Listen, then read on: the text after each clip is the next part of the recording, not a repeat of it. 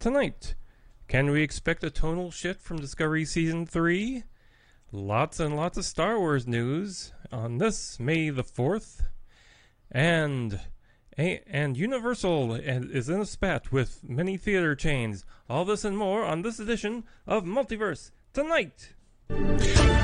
Comic books, sci-fi, fantasy, and more. If you're looking for a roundup of geeky news, you're in the right place. This is Multiverse Tonight.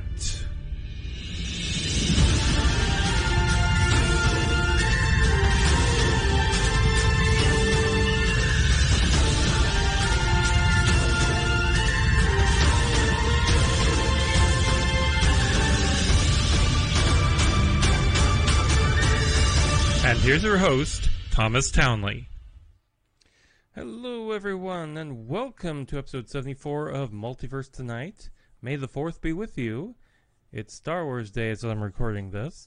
So, uh, I don't know about any of you listening outside the United States, but here things are starting to open back up a bit. Uh, spring fever's kind of set in, and uh, that's not caused by COVID, that is. Uh, people are getting out, they're fishing, they're camping, and some businesses are starting to back, open back up with qualifications like uh, social distancing, masks, cleaning routines, and so forth. And I just wish they'd, op- they'd let the hair salons open yet, but I need a haircut. But anyway, let's get on with the Star Trek news. Alex Kurtzman is someone who can be seen as ooh, a devil or saint, depending on who you ask. He's partially responsible for the first two JJ Trek movies, and then he's the co creator of Discovery. Now he's the head of the Star Trek franchise. So we might as well get to know him. The man sat down with the Star Trek Picard official collector's ma- edition magazine from Titan and opened about, up about how Trek has taken over his life and his hopes that the great bird Gene Roddenberry would be proud of what he's done about how involved with the shows he is, and he's in deep, saying, quote, I very much enjoy it, my involvement. It's not just in the writing of it. I post all the shows, so that means I cut them and I'm involved all the way down to the color timing and mixing. That's a lot of work, but I'll show you how I enjoy it. My wife and son actually deliberately like to stay out of any knowledge of what I'm doing until it airs. So when it airs, we all sit down and watch together, and I see it fresh through their eyes which is really fun because it's the culmination of all the work. And now we get to sit together as a family and enjoy it. And in a funny way, isn't that what Star Trek has always been about? People sitting together as a family and loving it? I'm not at the point where I'm eating, breathing, dreaming Star Trek, and I love it. I love it for one reason. The work itself is very challenging, but it's also some of the most satisfying work I've ever done. And I think that the reason why is because I'm recognizing and seeing in so many people that I met, meet how critically important it is to their lives. I see that Star Trek has influenced people's lives in a real way. It's not just a form of entertainment, it's an inspiration for the kind of people they want to be, or the kinds of things they, can, can, they choose to pursue in their careers, or the, the principles they want to live by. That's put such tremendous responsibility on our shoulders to deliver and to maintain that message. Unquote. And what would he do if he could somehow meet Gene Roddenberry, who died way back in 1991? Quote, It's funny, I think about that actually probably more frequently than I should, he laughed. I hope that he recognizes that, well, first of all, he'd probably take issue with me for the amount of conflict the characters have. I know that was a big thing he struggled with on Next Gen. But my hope would be that he would recognize now, from his grand perspective in the sky, how much that opened the door for Star Trek's endurance, and how much it's reiterated and changed, and yet has remained. I believe very true to his vision. There isn't really a day that goes by when we don't think very consciously about how he would want the messaging of Star Trek to go. And is what we're doing consistent with the messaging of Star Trek? Has he envisioned it? It's really important to all of you, all of us. I hope he would appreciate it. I hope he would be proud. Unquote. You can pick up that magazine on Amazon right now. And uh, while we're talking, you know, Star Trek and Discovery, Season 3 of Discovery will see a tonal shift for the series, according to Jonathan Frakes. Speaking with comicbook.com, quote, Discovery is primarily to do with Sonequa's character, as you'll see. At the end of season two, we flash forwarded, I think, 100, uh, I think 930 years. Michael Burnham has found a new core, not to mention a new partner in crime. So again, there's a big tonal shift on that show, less driven by the pain and guilt of her past, and more about the magical reunification of the Discovery crew and whether she and wherever she went off to. God knows where she went as the Red Angel. So those two things coming back together is very much the theme, and how grateful everyone is and what's next. It's got a lot of action, adventure, and not so much pain. Unquote. Now, that partner in crime she was referring he was referring to is uh, a new character played by David Ajala named Book. By the way, uh, about Riker's appearance at the end of Picard, Frakes' appearance was filmed on a redressed Discovery Bridge in Toronto while he was busy directing one of his third season episodes. No idea of when Discovery Season 3 will show up, but by now most of those people who have canceled their subscriptions would really like to know. You know, kind of kind of helps with that budgeting. Well, they say lawsuits never die. A while back, a district court ended the copyright lawsuit against ComicMix's Oh the Places You'll Boldly Go, a parody of Dr. Seuss's Oh the Place You'll Go, uh, which is you know a common book that has given out graduations to uh, many uh, unwilling seniors, I'm sure.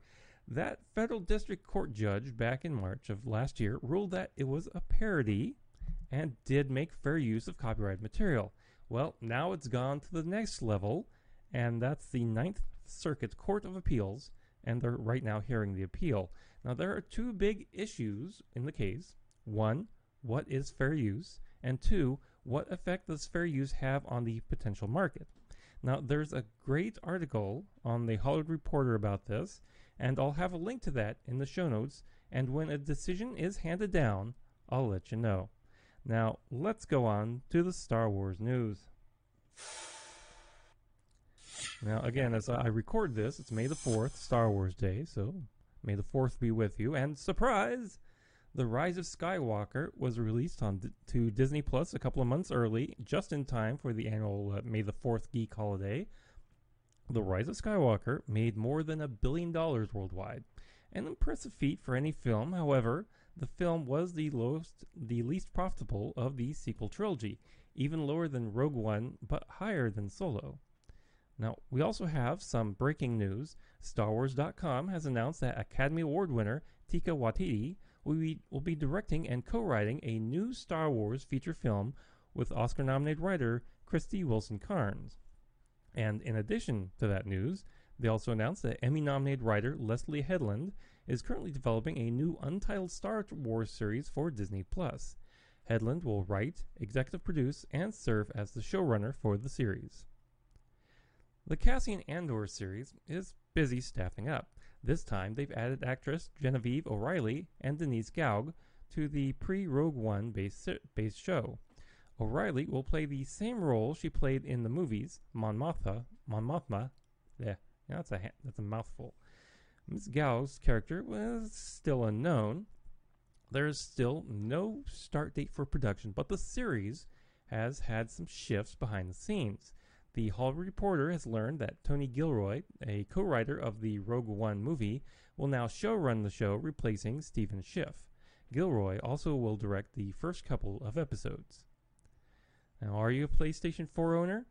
You've been given the caution flag on the last lap because last last episode I told you about the, uh, the Star Wars Episode 1 Racer coming to PlayStation 4 and Nintendo Switch on May 12th. Well, now PlayStation owners won't get that game until May 26th. Aspyr has posted on Twitter about the delay, saying, quote, We have an update on the launch of Star Wars Episode 1 Racer. Unfortunately, we just learned that we ha- will have to delay the game on, on PlayStation 4 until May 26th. Unquote. Now, no reason for that delay was given, but it sounds more like it's on PlayStation's end than uh, Aspyr's end. Now, the world might be in a state of shutdown and restart right now. Okay, I'm mixing the two, but work does continue on The Mandalorian Season 2. Director Rick uh, Famuyiwa told uh, Variety that, quote, We've been hunkered down in the post process. It's been a challenging and great experience so far, but it's good to have that to take my mind away from the daily madness that we're living in at the moment. Unquote. Now, season two is due out on Disney Plus in October. And uh, while we're on The Mandalorian, the merchandising train is going full speed.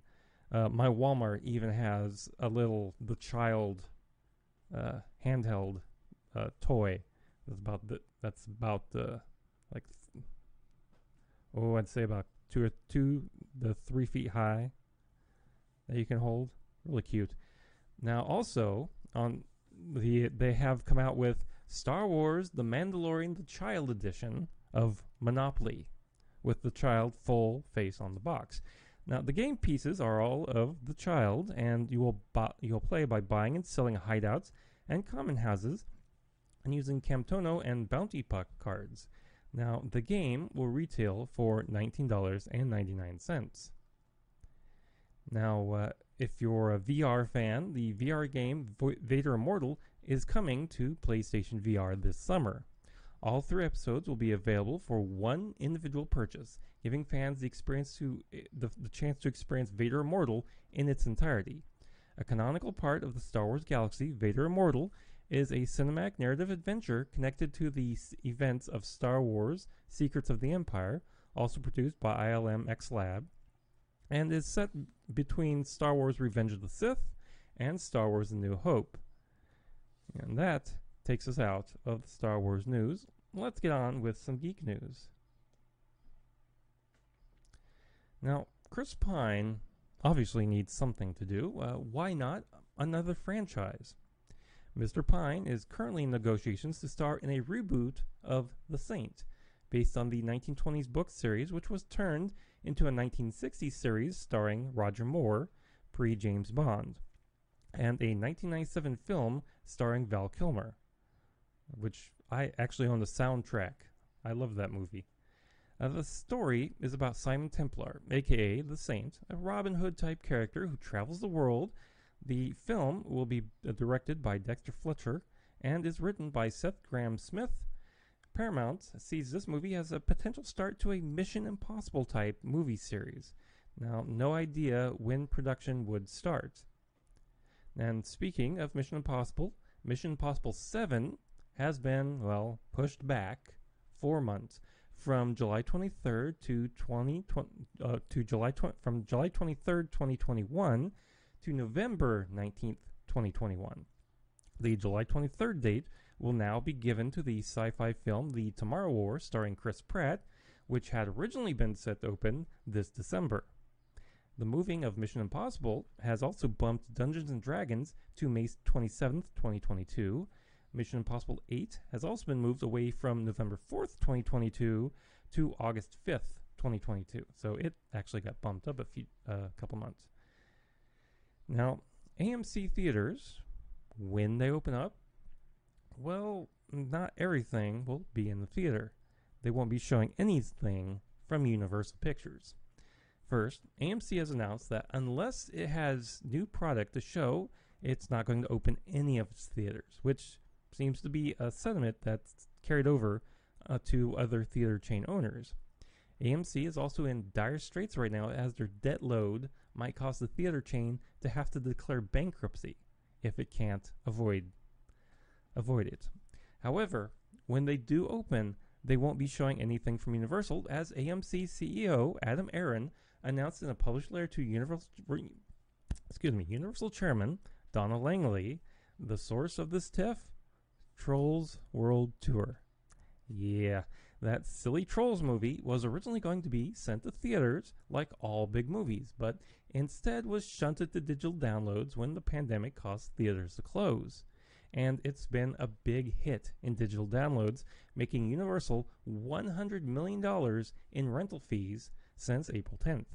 So good that uh, it was so good that NBC Universal CEO Jeff Shell told the Wall Street Journal that, quote, exceeded our expectations and demonstrated the viability of on-demand video, unquote. And that when theaters open, they expect to release the re- expect to release things in both formats, implying that it would be released in theaters and in digital at the same time. Now, in response to those remarks, AMC will, quote, no longer play any Universal movies in any of our theaters in the United States, Europe, or the Middle East, unquote. AMC has also added that this was no idle threat. So if AMC is your only option for theater movies, I start writing those emails today if you want to see the next Fast and Furious movie next year. Now, also joining AMC in this universal boycott is Regal Entertainment, parent company, uh, Cineworld Group, in a statement said, quote, Cineworld's policy with respect to the window is clear, well known in the industry, and is part of our commercial deal with our movie suppliers. We invest heavily in our cinemas across the globe, and this allows the movie studios to provide customers all around the world to watch the movies in the best experience. There's no argument that the big screen is the best way to watch a movie. Univer- unquote. Universal unilaterally uh, uh, and they continue Universal unilaterally chose to break our understanding and did so at the height of the COVID 19 crisis when our business was closed. More than 35,000 employees are at home, and when we do not yet have a clear date for the reopening of our cinemas, Universal's move is completely inappropriate and certainly has nothing to do with good faith business practice, partnership, and transparency. Unquote. Well, it it kind of sounds like uh, the theater companies are just getting scared. Uh, they're seeing, you know, they they've they're seeing that oh what they've shunted all this stuff to digital, and we're not getting anything for you know for from from anything. So you know, I'm I'm sure they'll, they'll work this out. You know, either you know a short a short window in in movie theaters, like say a month and then you put on digital, you know, something like that, I think would probably, you know, work out great for everyone. Now, from movie showing to movie making, Ryan Reynolds and Shawn Levy are reteaming to it for a new untitled time travel adventure for Skydance. According to the Hollywood Reporter, the movie, which originally was called Our Name is Adam, will see Reynolds' character traveling back in time to help his 13 year old self. Together, they encounter their late father, who is the same age as Reynolds. The story is written by Jonathan Tropper, and the movie has been in and out of development at Skydance and Paramount since 2012 when it had Tom Cruise in the lead role. Now, time travel seems to be really popular. Uh, James Wan and Don Murphy are reteaming to up to adapt Hunting Season, a sci-fi time travel story by Frank M. Robinson. The script will be written by Derek Kolstad, and who wrote the who wrote the John Wick franchise. Hunting Season follows the story of a law officer from the future who is declared an enemy of the state and is sentenced to be executed by being sent into the past and stalked by a posse. The movie, the man is given a three-day head start to acclimate to the new time and find a way to sur- to survive. You know, it kind of sounds like Looper, doesn't it? I, I, yeah, I'm hoping that you know it's something more than more than just Looper with the Running Man added to it. Hey, look, kids! Orville news! The Orville Season 3 is still on its way, coming to Hulu, and Jonathan Frakes has heard only good things. However, he won't be directing this season, revealing to comicbook.com that star and creator Seth MacFarlane and producing director Jon Cassar will direct every episode of the season. However, Frakes is hoping to get to play in an acting way, saying, quote, I keep waiting for a phone call. I am available. I've got a beard. I would just like to be just like I hoped and dreamed of being on The Big Bang Theory. There's certain things, the absurdity factor, like the Pez dispensers and the garden gnomes, certain benchmarks we all want to reach. Unquote. Now, maybe I should bug uh, Tom Costantino about that and see if he can make something happen. Or maybe we should all just bug him on Twitter. HBO is working on a brand new series based on the Hellraiser movies. The show would come from writers Mark Ver- Verheiden and Michael Dougherty and David Green, David Gordon Green. Now, this is separate from the movie reboot of the franchise that's coming from Spyglass Media. The show will be a continuation and expansion of the film series, so take that for what you will. And finally tonight, we say goodbye to actor Gene Dynarski. Gene made a few appearances in the Star Trek franchise, first appearing as minor Ben Childress in Mudd's Women, then playing Krodak in The Mark of Gideon. He would return on The Next Generation as Commander Quinter- Quinteros in the episode 11001001. His other roles include appearances in Close Encounters of the Third Kind, Duel, an episode of Batman, as well as and also as Seinfeld, The X Files, The A Team, Little House on Prairie, and much, much more. He passed away in a rehabilitation center in Studio City, California on February 27th. He was 86 years old. We also say farewell to actor Sam Lloyd, best known for his role of Ted on Scrubs and Cougar Town. He passed away at the uh, he passed away on April 30th. He will be best known to genre fans for roles in 1997's Flubber and Galaxy Quest. He also had roles on dozens of shows from Night Court to Seinfeld to The Drew Carey Show to Third Rock from the Sun, The West Wing, Modern Family, and many, many more. Usually playing a very deadpan character. Sam was also an accomplished singer, singing in an a cappella group, The Blanks, and a Beatles tribute band called The Buddies. This past January, he was diagnosed with an inoperable brain tumor, which also became metastatic lung, can- lung cancer. This spread to his liver, spine, and jaw. He is survived by his wife Vanessa, his one year old son Weston, and his uncle Christopher Lloyd. He was 56 years old. And that will bring us to the end of the sci fi news. Now, be sure to check us out on social media. We're at Twitter at Multiverse Tom. We're also on Facebook and Instagram as well. And if you'd like to contribute some money, please visit mtpodcast.com to go to our Ko-fi, our Patreon, and now glow.fm links as well.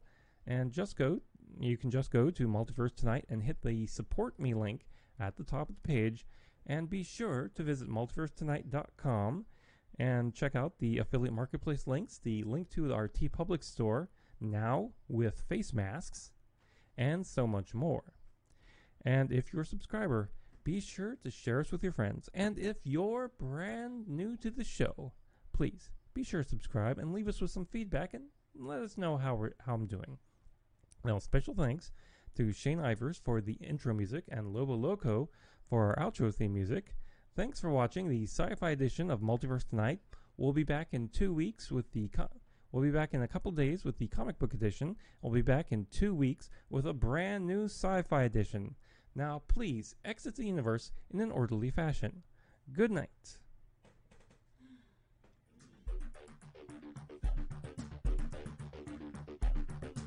Multiverse Tonight is a production of Half Baked Genre Productions. Copyright 2020. All rights reserved.